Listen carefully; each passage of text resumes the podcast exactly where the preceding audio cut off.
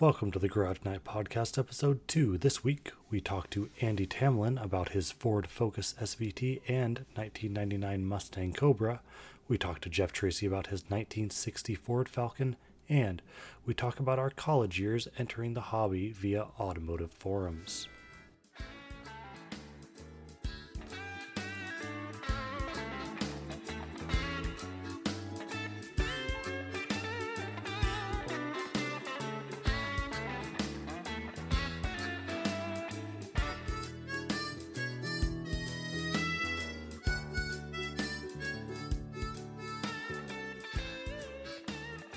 All right, welcome to Garage Night, where we just talk about anything that happens in a garage. I have joined with me, as last week, Jeff Tracy. Hey there. And Andy Tamlin joining us this week. Hello. Andy actually likes cars made after his birth, so that will be a fun change. So we can hit both ends of the spectrum. Exactly, yeah. So we're going to do the same this week. We're going to start with daily driving, move into car thoughts, and on to news. Not that I found anything interesting, but we'll give it a shot. All right. So we'll have Andy start us off. What do you want to talk about? What you got a few different vehicles in the garage. What do you want to start with this week? Well, I suppose we'll go with the one that's failing right now. Ironically enough, the one that was just fixed, the Focus. Apparently, the battery went kaput, at least as far as I can tell so far. I spent all of about 5 minutes trying to diagnose it, but that's the kind of time I have. What? That was a 003 SVT Focus? 03 SVT European package. We call it a pumpkin. It's because it's the best color they put on those. Exactly. Or if you want to get hip and trendy, we call it the PSL or Pumpkin Spice Latte. So you just—it's just clicking. You said it's been going downhill, so you're pretty sure it's the battery. Is what else can it be? Pretty sure it's a battery.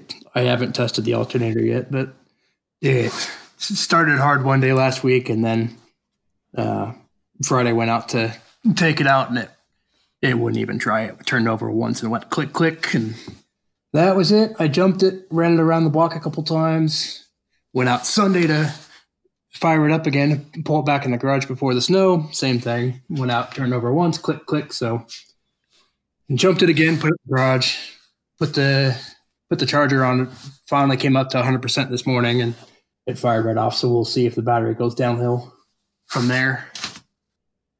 That is pretty much my extent of messing with anything for the last couple of weeks, really. Mustang's been pretty solid then. Mustang's been covered up and uninsured for about 3 months now. What year Mustang is that again? What do you got under the hood? So 99 Cobra, nowhere near stock. Basically 03 drivetrain, Viper Spec T56, forged motor, turbocharger on it. That sounds pretty damn fast. You got that dynoed, right? Earlier this year? No, I never did. The setup when I got it was basically stock motor with the blower, with a catback exhaust on it. That was dynoed when I got the car at 410. And since then, I've put basically a straight through exhaust on it. Rebuilt a bunch of shit and upped the put a small pulley on it, so it's pushing 16 pounds now. Once I get it tuned, we'll get it re-dynoed. 16 pounds. So what do you think it's putting at the wheels then? Like, you must have some idea. So stock form was the way it is now, and where it was before, like I said, was 410. I would be happy with anything north of 500 as long as it's reliably tuned. I'm thinking you're adding... with the exhaust, the free-flowing exhaust, and, we're talking another 8 pounds or so. Yeah, I would anticipate 5 to 5.5, somewhere in that range. Who knows what it comes out to. That thing's a monster. We'll have to get more updates on that if you get anything done after the winter season. Yeah, come spring, we'll get it. get the tuning done on it and see what it comes out to. Because you just, when you had it over here in Oregon, you redid the whole suspension on it, right? Yeah. So before that was actually in process when we moved. It was torn apart, and then I got the opportunity to come out here in the Boise. So it was apart when I moved, actually, but now it's all done. Yeah. So it's completely redone suspension, new sway bars, you know, everything, coilovers, new shocks, everything all the way through.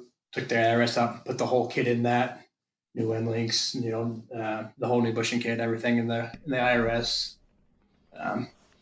Yeah, basically nothing left untouched other than sheet metal on that car. Well, good stuff. I know. Jeff's been working on his too, because he sent us some pictures of a little more work done on that rear axle. I saw that. Yeah, it looks like it's coming along nicely. Yeah, this last weekend I ended up working a little bit on the 50 Chevy.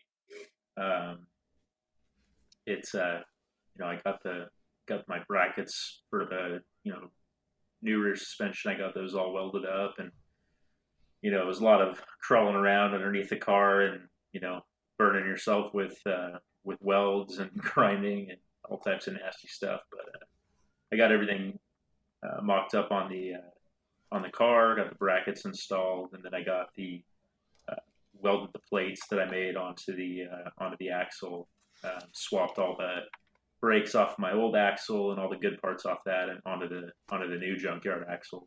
And I just actually I worked today. I cut up my plasma parts, plasma out my last well, not my last round of parts, but nearly my last round of parts for the coilover mounts, both to the axle and to the cross member on the top side of the step notch. So those should all be pretty much ready to roll. I gotta machine out the holes and everything, but once those are done, I'll clean those up, get them tacked into place, and fit everything up.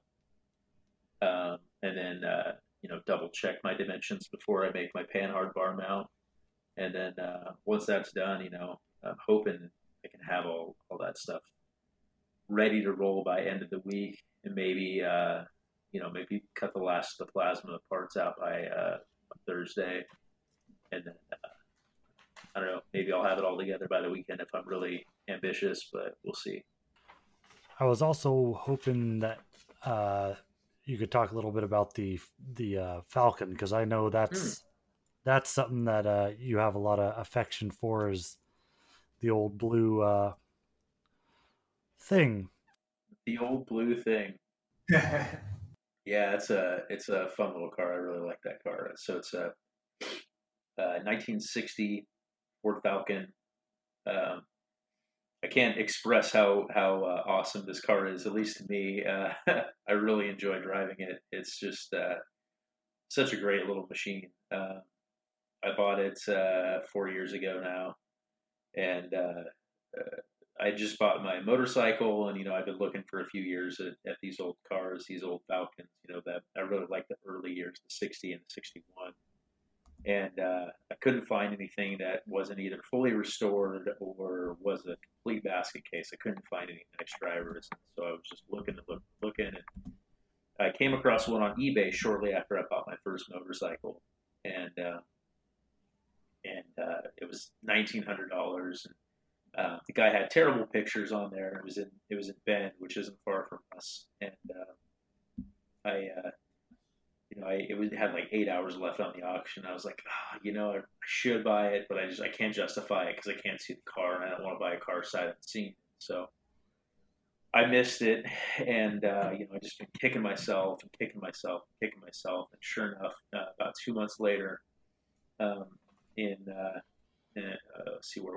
Coos Bay, the same car popped up, and the same color, it was the same interior, it was the same car. I knew it was, and so I contacted the guy immediately, and said, "Hey, is this car for sale in Bend, Oregon?" He said, "Oh yeah, that's the guy I bought it from." I said, "Okay, called him up and drove down there the next day, and $2,800, drove it back. Just fell in love with the car, you know, driving it home, you know, just, you know, I don't know, there's something about it, it just transported me back in time, you know, just the, you know, the old skinny thin wheel, the smell of the old, you know, musty old smell of the interior, you know, it was somewhat mouse-eaten, but, you know, the engine ran strong. It was rebuilt, transmission shifted smooth, and you know, learning to drive the three on the tree on the way home was great. You know, 4-hour trip home, having not driven a three on the tree, but one other time was certainly fun. But it was just great. It just hummed along, and it just wanted to keep going, you know. And the first thoughts I had when I brought it home was like, what am I going to do with this thing? You know, I was like, I don't have a reason to have this car. I don't need it. But when I sat in it, I wanted to drive it. I just wanted to be in the car. It was just a good place to be. And it really was a time warp. It puts me in a different era every time I drive it. You know, you feel like you're piloting this car, and it feels to me like the smoky 70s. You know, I've said that before. You know, you're driving this time machine. You know, the paint's kind of faded, chipping off in places, and you know, it kind of rattles here and there, but it, you know, it drives nice and smooth, and steering is super, super precise for what it is. You know, it's not, you know, I'm not talking M3, but, you know, for the era in the car, you would expect some play, but this thing is just pointy and fun, and you drive it down a hill, so it has no power. When you drive it down a hill, it's just a riot. You know, the front end dives in, the back end just kind of floats around, and you're comfortable, but you're just laughing the whole time you're driving it. You know, it's just, well, the steering's not over boosted, and that's a big difference between more modern cars and something that old, where they weren't over boosting them yet. They're a bit vague because they're not rack and pinion necessarily, but they aren't over boosted like 97 Expedition, let's say. Yeah, no, they're everything in that car is 100% manual. Like it's manual, everything. And that's really one of the biggest draws for me, you know, when I was looking at cars on paper. You know, I'm like, okay, I love Fords. I can't help it. You know, that's one of my brands, you know. And then the second thing I wanted rear wheel drive. And the third thing is I wanted a classic. I didn't want something with all these things that could go wrong. You know, my Fox body, as you guys both well know, left a really bad taste in my mouth for, small items that break, things like the idle air control valve, the vacuum lines, the upper intake manifold. Yeah, we were there. We did that intake swap that took all like 2 days, and you with no sleep. You know, it's just that car fought me every step of the way, and the Fox body, according to all the internet, is the quintessential Mustang, late model Mustang to have. It was the car that, you know, is like, oh, it's super reliable, it's such a classic, blah, blah, blah. And I had nothing but problems with mine for years. And I mean, every time that we would have a garage night, my car had the hood up because something was broken on it. And, you know, so for many years, I had a resentment to fuel injection and just the sensitivity that those cars had to any type of problem, any type of open loop in the system, any type dirty mass airflow sensors. Yeah, I cleaned that thing regularly because, you know, after about 500 miles of it sitting, it'll idle weird and it'll do weird stuff, and you know, it's just super, super finicky. And you know, I know carbs can be that way. Like, Randy, I know you of all people know that with dirt bikes, but yep, they can be finicky. Yeah. But for me, you know, driving the Bronco for years, like I'm like, that truck always started, it always idled, it always drove great. And with this Falcon, I mean, for the last 4 years, I've had virtually no issues with it. I mean, beyond just simple maintenance and time related issues. The biggest issue I had really was when it sat, not running for a short time, when I didn't realize on these old cars, they had flat tappet, I guess it's flat tappet or mechanical non-hydraulic valves, solid valves, or lifters. Sorry, lifters. And non-roller cam. Yeah, you had to non-roller cam and non-hydraulic lifters. So there were solid lifters. So you had to adjust the lash every year or two, depending on how much you drove it. And with me putting as many miles as I did on this car, I've put 40-some thousand on it in 4 years. I have to adjust it every year, every other year. And they weren't right to begin with. So, after about a year driving it, and it started running just terribly, and it would get what I thought was vapor lock. It would just act super weird. It'd start up cold just fine, fire right up, blah, blah, and I'd drive it. And, within 20 minutes, it would just shut off. And, to the point where it would skid the tires and not restart. And it was just super frustrating. And I was like, man, these old cars are just they're not all their craft up to be, blah, blah, blah. But all it took was a little bit of like troubleshooting. And, so I don't know, anyway, it just understanding how the system works and understanding the raw mechanics of it. It just made it so much more enjoyable to work on, knowing that everything was so simple.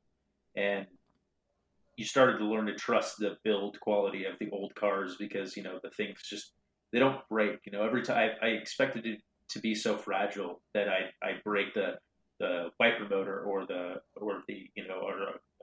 even a control arm, anything like just, I expected things just to be fragile, but they really weren't. They're just, it's super robust, super rebuildable, just really fun thing to drive. And I'm rambling now, but I really enjoy that little car, and to this day I still drive it 40-50 miles a day to work and back.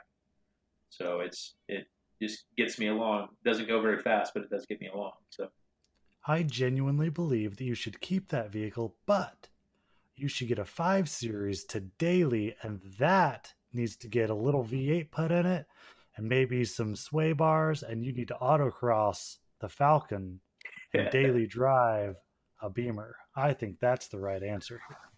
I agree with autocrossing the Falcon, and I will challenge it with the Focus. I fully intend to take it next year. I'm going to buy a set of tires in the spring, and I'm going to try and run it as much as I can next season. Is there a track there close to where you live there in Boise? There's autocross. There's autocross at the fairgrounds here in downtown-ish that they do quite often in the spring and summer. And they're building right now. They just broke ground on, I believe it's a 1.5-mile road course track out in Emmett, which is like a 45-minute drive north of CUNA, where I'm at, which is just south of Boise. I read that story. I remember doing that because did I send you that article or did I forget to send it? Because I know I read that and went, oh, Andy needs to be all over this. Somebody here sent it to me in town, but yeah, it looks promising. That they, from what I've read, they're on track to open next season. So we'll see. Like construction out here does not go slowly. Things get done pretty quickly out here. So if they say it's going to be open for next season, summer season, then I'm hopeful. I could see us making a road trip over there for some autocross action for a weekend. Oh yeah, and, yes, definitely. We can swap keys with each other or something and see how each other's vehicles perform. Right. I'm not sure how I feel about the key party aspect of this, but the autocrossing I am all about. Well, see, typically this is a me and Jeff thing. I get in his car, he beats on him. I get in his, I beat on his. This is usually how it works. And you usually video from the sidelines of me getting Jeff in trouble. Yes.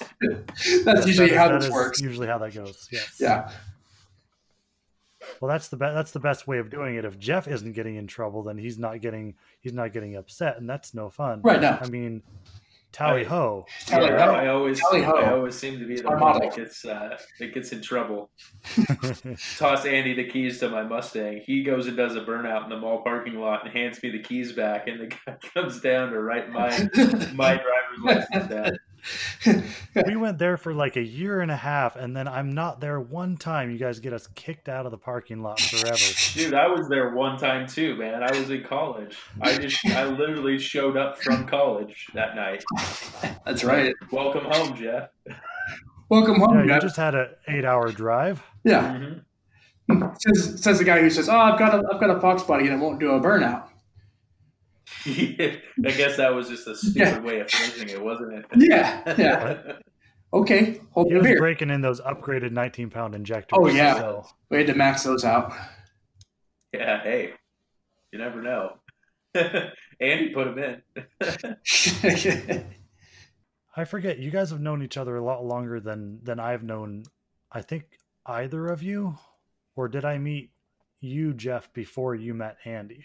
Well, we knew each other in high school, but we started hanging out about, 2 or 3 years after I started hanging out with Andy. Okay, so you did know Andy before. I met Andy, I think it was like 2008 or 2009. That's been 10 years now. So I think it was, I want to say it was 07 or 08. Yeah, it's been a while. I got my Mustang in 08. Yeah, it was something like that, because I know I think I was still living in the dorms at Oregon Tech at that point. Yeah. We went to we met at we joined. We both were on this website that was a local Mustang forum called Superior Stang. That I remember when I was, 2008, 2009. I was in high school, and I'm thinking, I'm like, okay, time to get on the forums and get involved, And so I look up local Mustang, groups. And so I end up stumbling across Superior Stangs and peruse the forum a little bit. Seems like a cool group of guys. And I join, and it's, it's really a pretty dead forum. There's minimal posting, blah, blah, blah. And so I felt like I kind of maybe sparked some life into the place a little bit, trying to get people to go do stuff. Seemed like no one was wanting to meet up, and I was all enthusiastic. I got this new car, and I want to meet people that have the same car. So I'm like, oh, let's do a meetup, and let's do this and this. And first meetup I go to, and Andy went to it, and he had his V6 at the time. We all show up, and it was a weird group because I brought up a few of my friends from high school at the time, and so they were with me. And then we kind of roll into this place called I think it was Pietro's or something, pizza. It's a pizza parlor. And we come in, and we're a little late, and I look around, and I'm like, Mustang guys, where are you at? And they're two groups of guys sitting on two different tables. No one's talking. And I'm like, oh no, this is a bad situation. Why is no one conversing and having a good time? And I think the big issue was there was a big age gap. And there's the young guys that were in their 20s and teens at the time, and then there were the older guys who were kind of reliving that they were probably in their 40s, 50s, and 60s who wanted to recapture that Mustang of their youth. So there was a lot of there was just this weird gap in interests and stuff like that. So. I don't know. It was odd. I tried to facilitate some conversation there, trying to get people engaged and talking and opening up, and no one really wanted to be a part of that. And everyone was really quiet and really shy and really timid. And eventually I got people like, hey, let's go out to the parking lot. Let's check out the cars, blah, blah, blah. And so anyway, after that first time, I'm like, man, do I really want to be a part of this group? No one wants to hang out or talk or whatever. And then I ended up sticking it out and said, it was good to meet everybody, blah, blah, blah. And then Andy and I started hanging out very shortly thereafter. He was persistent in seeing people going to meetups and stuff. And then I met Julian and a couple other people there, and we started just kind of going out, Fridays and Saturdays. We were all pretty much single. I mean, we were all some of us had girlfriends or whatever, but we'd still go out and have fun. And we weren't drinking. I wasn't drinking at the time because I wasn't old enough, but we were still going out and causing trouble till 2-3 in the morning, just having a good time doing stuff. And so, Randy, when you got your bullet, you showed up, what was it? 2010. Yeah, it would have been, February or March of 2010, because I think I got in touch with you pretty early on. I might have had the car like 3 days, and I contacted our mutual friend and about it, and he said, you should talk to Jeff. Remember, he's that guy that came up in his Mustang and with the big 12-inch sub and woke up all of your neighbors and got your parents mad at you in your driveway. I'm like, oh yeah, that guy who doesn't have limited slip on his Mustang and does the one wheel peel. Yeah, that guy. Okay. So he puts me in touch with Jeff, and Jeff's like, oh, you should get on Superior, man. It's great. Superior was great for a while. And I remember going on the first beach cruise, and that was fun because there was like 8 of us at the peak. We went out to the Oregon coast, and I didn't know a bunch of these people, but it was it the first year or the second year that I was there. It would have been your third year that that they jumped. We jumped the MX-5. That was the third year. It was my second year. Yeah. The third year, because that was the year we got it stuck on the log, then we got it unstuck, then we jumped it. Yeah, because there was enough of us there we could pick up. Yeah, we picked it up and drug it like 10 feet. Yeah, that was the second year because I didn't get to help because I had my finger was still broken. I couldn't really lift things like that. I think the first year we, I think Josh met us at the mall and he didn't go with us, but the rest of us all went. Bruno. The first year is when Bruno did a burnout and ran his car out of oil. But, that was the year that the video is about. I have the video up on my YouTube, I think. There was a couple different ones. Yeah. Julian had his Mustang at the time before many rebuilds, and he was doing burnouts at every intersection, and, you know, him and Danielle. And then that was the year that we tried to go down onto the beach. And I think Julian at the time might have been a little bit intoxicated in some form or another, and buried his car. I feel like that was the second year because Adrian was with us. That was the first year because I wasn't there when you guys all got stuck at the entrance. Yeah, you had to leave her. I had to start towing out. I wasn't there yet. Yeah, because we went up. Julian said, "Oh no, follow me." Went down, went around the hard way, buried his car. Adri followed, got her car stuck, and me and Jeff, we walked to the top of the hill because I said, this does not sound like a good idea. We walked to the top of the hill and laughed our ass off at Julian digging his car out of the sand. And he said, we both this was smart. Yeah, like, we're not doing this. Yeah, that was a good time. Then the cop showed up and had to tow the cars out with his Suburban. Yeah, that was a good time, man. That was fun. That's funny because that's technically a highway, and I think it was the second year that one of the members got pulled over. Yeah, wasn't it? I want to say it was Aaron. Ben. Yeah, he got pulled over and talked to, and that was a couple minutes after some people were doing donuts, jumping up and down, and then they came over, and then he gets pulled over for doing like 30 and a 10, sort of a thing. Pretty much, you need to slow down in this, and it's like a stock '87 LX. Yeah, it had like a bra on it. Yep. Yeah, it was the stock. It was a car. Yeah. Leave the white one with the blue stripes and the Cobra hood Roush bumper new edge. Leave that one alone. Yeah, the two that look like they're about to fuck something up. Yeah.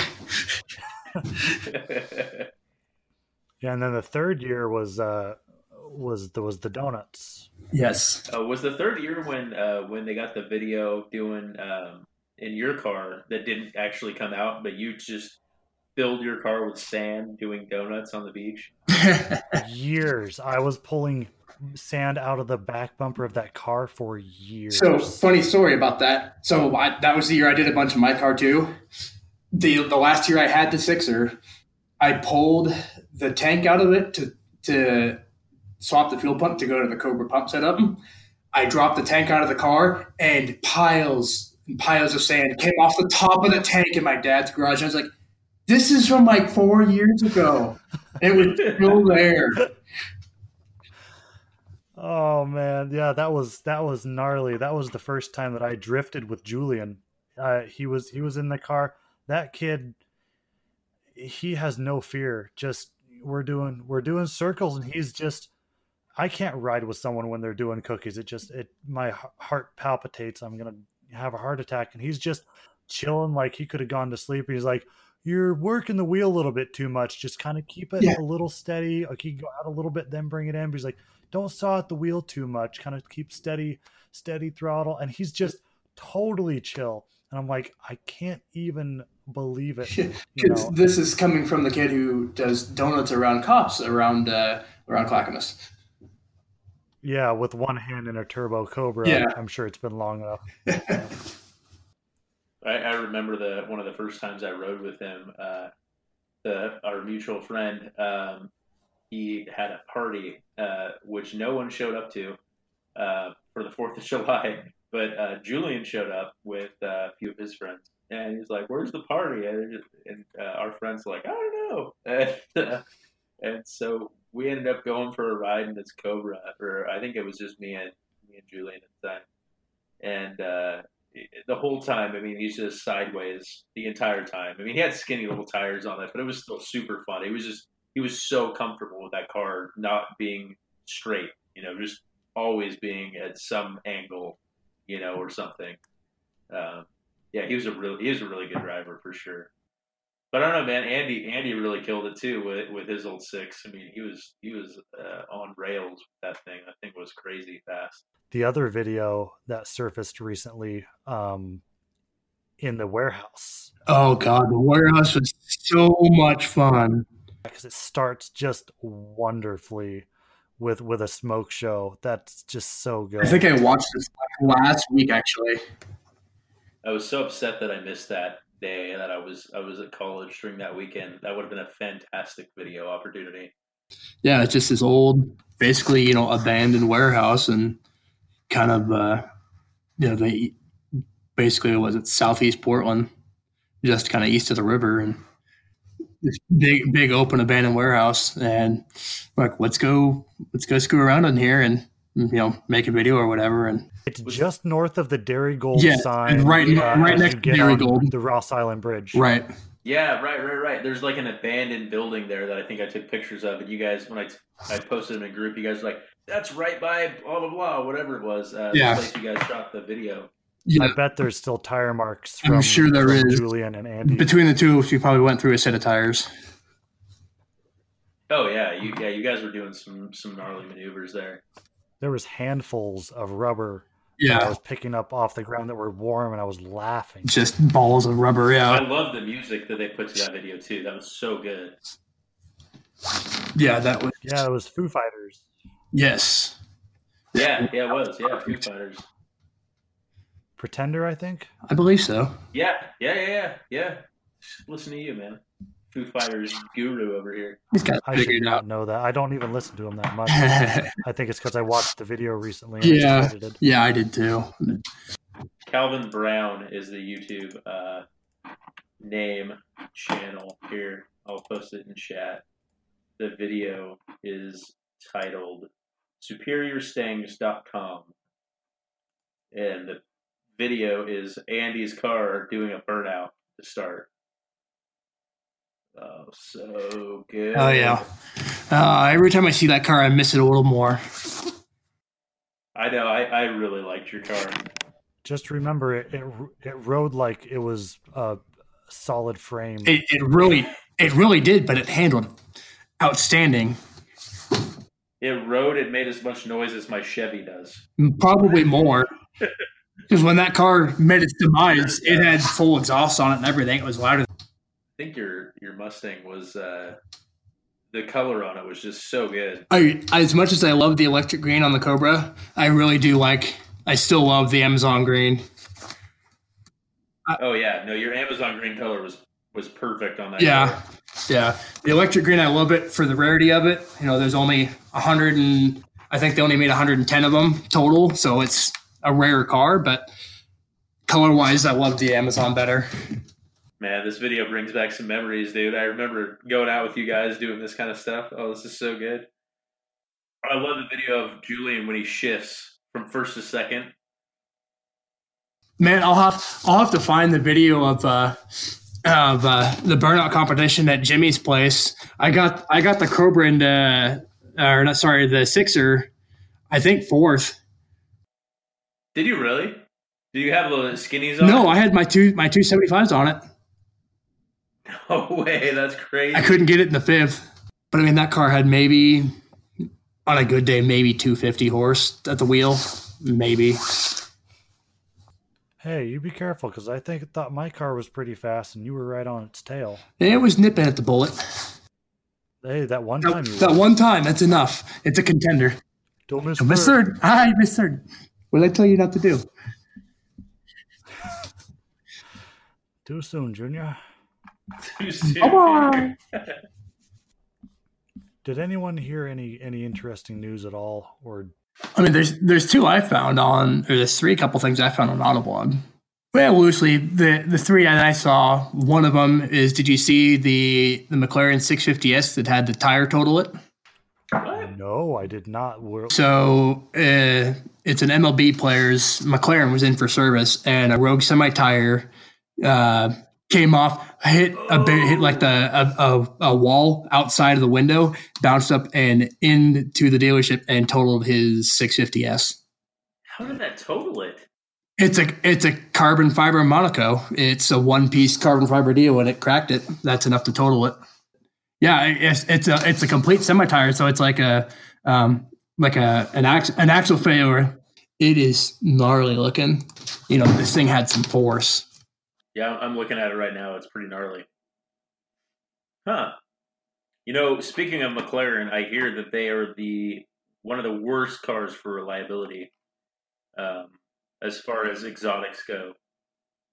You know, speaking of interesting news, have you guys watched the new Gymkhana yet? The one with the Hyundai truck in China? I haven't. It's on my list, but I haven't gotten around to it. I heard it's still good. Like, it's just a letdown from like Gymkhana 10, but that it's still pretty good. Yeah, it's definitely underwhelming. You know, I was a little shocked at how underwhelming it was. It's, I mean, I don't know. It's one of those things where you get into these cars nowadays and some of these builds, and I think we talked a little bit about this last time, where everyone has to outdo the person before them or do something more and more crazy, to where you see a car or a truck that has been completely custom built, ground up, you know, frame, suspension, everything designed, to see it mobbing around a single lane or a 2-lane road in China on a mountain pass is not interesting enough. Like, how is that not cool enough to capture your attention? You know what I mean? Like, and in all fairness, like, I felt the same way as everyone else. Like, I was like, well, this isn't as cool as the previous ones, but like in reality, it's super, super cool that they were able to build this truck and make something so like powerful and unique and I don't know, it's just kind of interesting to see how far like we've gone down that, you know, that rabbit hole of extremes. And we're just, you know, it's kind of like when you build a fast car, right? You can't not help but go faster and faster and faster. Like, it's kind of the same way with people doing these builds that are just, every build has to be crazier and crazier and crazier in order to be relevant. You know, you see some of these guys like, you know, I don't know. I've been off Instagram for a little while now, but back in the day when I was on there, you know, you're seeing these guys do these just crazy like patina rods and stuff, where they got these big old rims and these just everything super chopped and super channeled, just crazy, crazy over the top stuff just to be like relevant for so 15 minutes. How did you feel about Gymkhana 10? Do you feel like it was too gimmicky, or did you like that one? Because it had quite a few gimmicks. Which one was 10? That's the one where they cycled through all the different vehicles. And it was, I liked 10. I thought 10 was good. Video. I mean, it was cool. It had interesting elements. You know, I like to see the different vehicles. I think, and obviously, you know, there are people's favorites. But as far as being gimmicky, I mean, all Gymkhana really is a giant advertisement, right? I mean, it's not meant to really appeal to enthusiasts. It's meant to, like, wow, that's cool. that's a cool car. Look at that. Oh, it's a Mustang. It's all-wheel drive. That's pretty interesting. Like, but it's also entertainment, expensive entertainment right. You'll have to pay for. So you pay for it with that. With totally. Yeah, advertisement. Yeah. No, I don't disagree with that. I can't say that I think it was gimmicky. I think it was doing what it intended to do, which was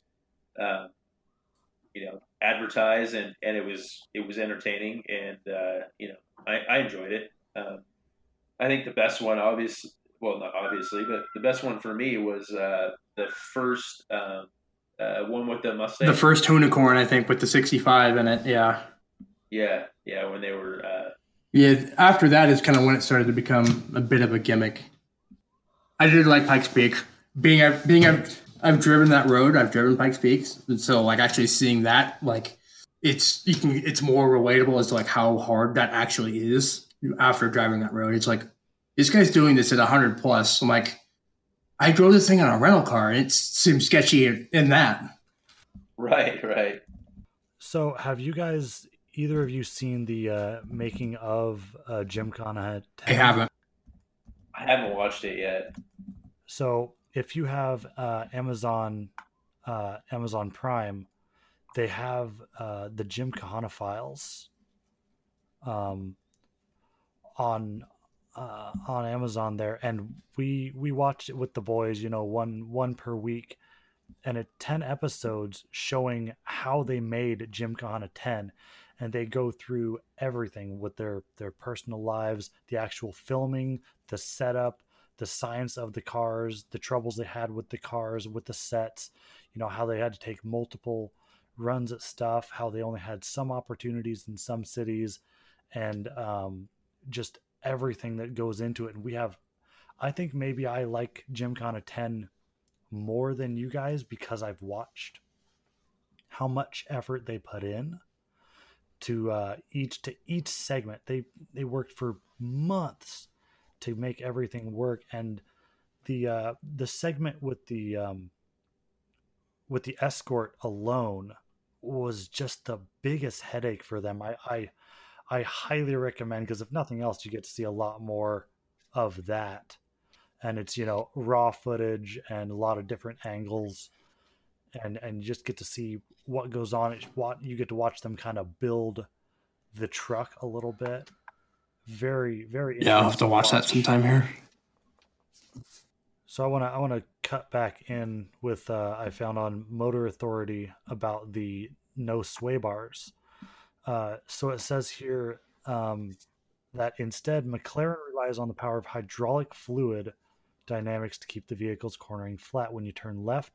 The system works to push the right side of the car back up, turn back to the right, and the system of cylinders and fluid will lift the left side up. So it, so it's a Citroen DS, is what you're saying.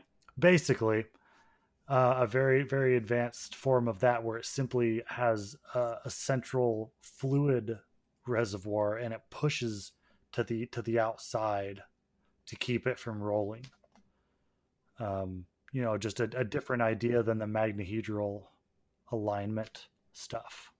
Does that share its fluid reservoir with the braking system, like on some of the older cars? Oh goodness, I'd hope not. Yeah, I want my brake fluid to stay in the brakes. I would imagine it's got its own pump and reservoir system. Yeah, it says hydraulic fluid, so it's probably separate from a DOT fluid. Yeah, it almost have to be. Okay, last thing I really want to cover, because I forgot last week. Have you guys seen Ford versus Ferrari? I have not. It's on my list. Oh goodness, then I won't spoil it. But that story that we've all known for most of our lives, but it's such a good interpretation of what happened, and everyone plays their characters super well. It's mostly accurate to what happened. They include some of the rumors of what happened as fact, but I like them, so I'm okay with it. I highly recommend it to watch. I'd get out and watch if you get the chance, and on the big screen, having the sound design with the surround sound, big speakers and the big screen. With it in theater, I'm doubtful if I get to it in theater. Definitely when it comes out on other platforms, I will watch it. The only thing I'm committing to in theaters is Star Wars whenever it comes out this month, whatever week. Mm-hmm. Yeah, we've got that. I'm definitely going to, but yeah, I'll have to check that out. The other one that I will... There's a new Star Wars movie. There's a new Shelby thing on Netflix. It says it's called Shelby American. It seems interesting too. It's on my list of things to watch. Yeah, it's probably pulling on the GT40 of the movie. It's good. Yeah. Yep. Yeah. Movie's definitely worth watching one form or another here. Thank you for listening to the Garage Night Podcast. I'd like to thank my guests Jeff Tracy and Andy Tamlin for joining me tonight, and Kara Square for allowing us to use the song Blue Sky Blues under a Creative Commons license for our intros and outros of the show. I'm also pleased to announce the imminent launch of the network's second program. It's a roundtable podcast about all things motocross. I'll be joined on a regular basis by my father and ex-racer Roger, and by my uncle and motocross fanatic David. Please stay tuned for more shows to debut next year, and with them our contact avenues. Until next week, keep turning wrenches.